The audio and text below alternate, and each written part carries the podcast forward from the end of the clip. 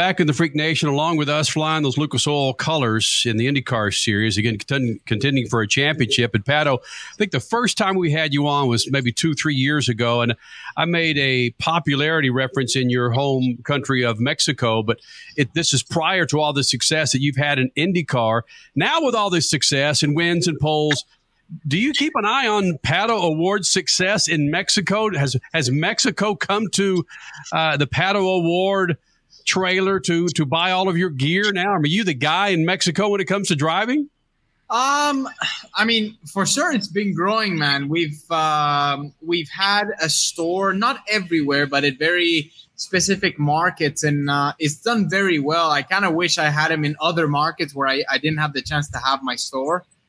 But yeah, the Mexicans and even, you know, a lot of fellow American friends and everybody that comes here in Indianapolis, they've all bought hats and T-shirts and cars and everything, and it's awesome to see.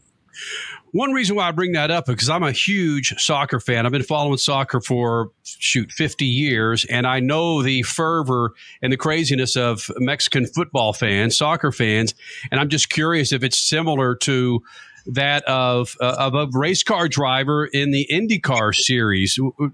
Do you see that craziness for Pato O'Ward from your fellow country?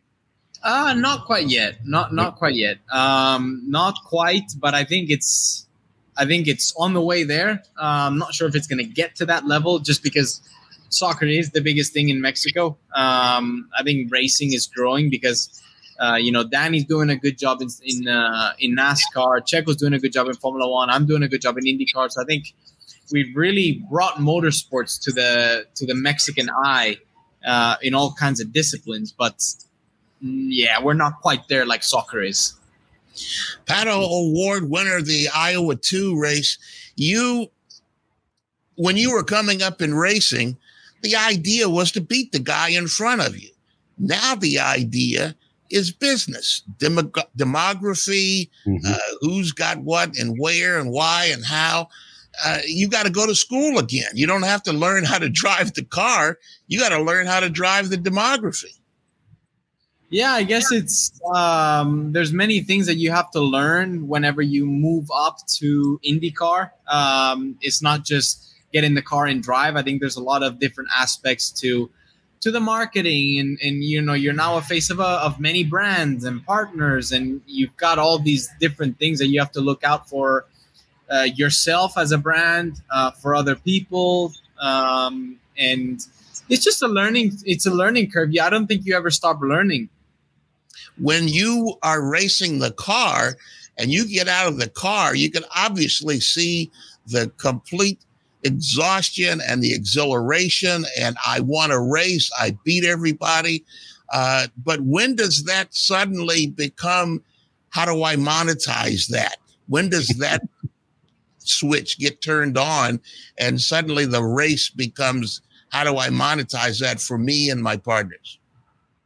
I think they go hand in hand, right? If you're, partners like, I guess, someone that's friendly and in someone that can attract a lot of fans. But at the end of the day, you need to be winning. The best thing you can do for a brand and the best thing you can give yourself in terms of exposure is winning and good results. When you're up there at the back, unless you're already a massive name, you're probably going to get nothing out of it. So it's important to not forget that you're here to drive a race car and you're here to race and win. You're not here to be a model and take pictures right before you get it and get out of the car. I think that's something that can get lost really quickly in terms of where things are going with right now in terms of social media and all that stuff. So I think it's very important to always remember that you're here to drive a race car and that you're a racing driver.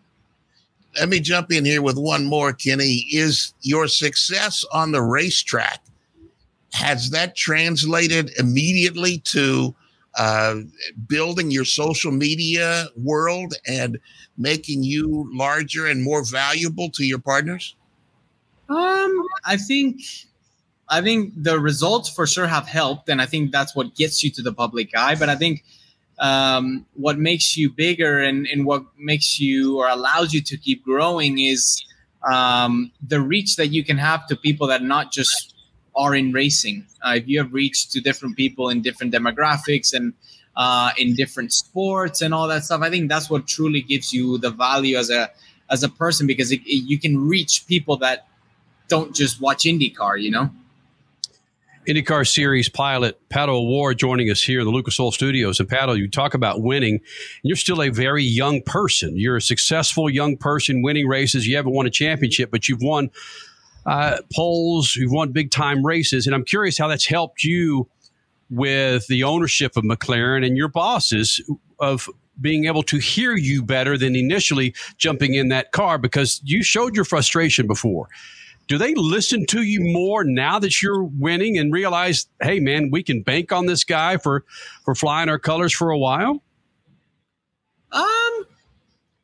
Yeah, I guess in a way you grow relationships, right? You make those relationships stronger and you – you know, those obviously evolve. You know, I think now I have a pretty big role in the team and where I've proven to be one of their big leaders. And that's important. It's important for them to listen to you, because I understand, you know, sometimes where, you know, you always want more, right? As a human or as an athlete or even as a boss, you always want more and more and more. But I think sometimes it's very important to sit down and to realize who is making your team succeed. And you need to take care of those people before you think outside the box and trying to get somebody else. Man, I couldn't have put those words together when I was 23, Pato. Are you sure you're not 33 or 43? My goodness, man.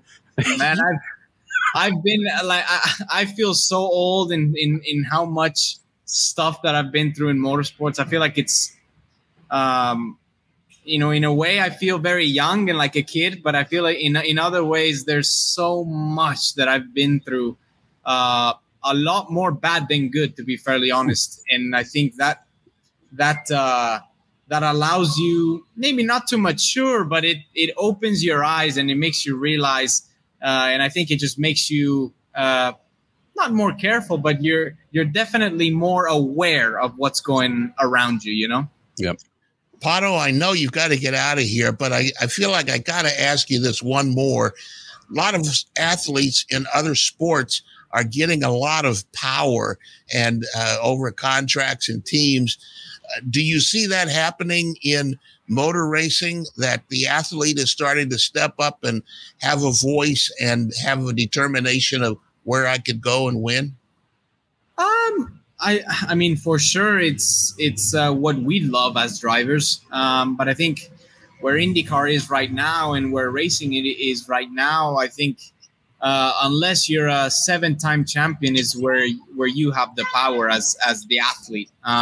Before that, you are more at a disadvantage in terms of how the contracts are formed and how all that mumbo jumbo goes down. But all you can do is keep performing. You try and position yourself in the best group of people that you can in order to succeed what you want to win or want to get to. And then from then on, whenever you achieve all those goals, then you see where you go from there, right? But I feel very lucky to be in a team and into a group of people that you know that know who I am, that let me be me, and I love spending time with everybody that's here at the track. The mechanics, the engineers, and we've got a great group of people, very smart, and I think it's very important to remember that it's not what the name of the team or whatever it might be, but it's everybody that makes that.